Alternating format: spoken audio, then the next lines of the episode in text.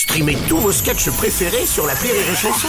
Des milliers de sketchs en streaming, sans limite, gratuitement, gratuitement sur les nombreuses radios digitales Rire et Chanson. La blague du jour de Rire et Chanson.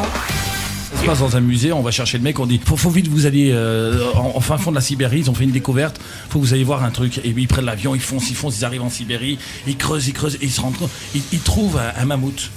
Mais le mammouth, euh, parfaitement, co- il a été congelé, donc il est parfaitement conservé, quoi.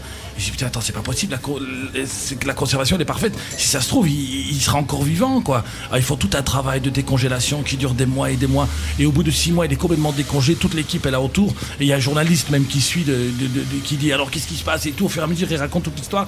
Et au bout de six mois, il y a le mammouth qui se met à bouger.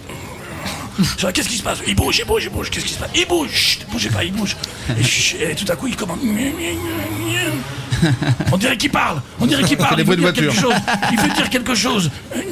Approchez le micro. Il approche le micro et le mammouth, il dit C'est toujours Lynn Renault au Casino de Paris. La blague du jour de Rire et Chanson est en podcast sur rireetchanson.fr.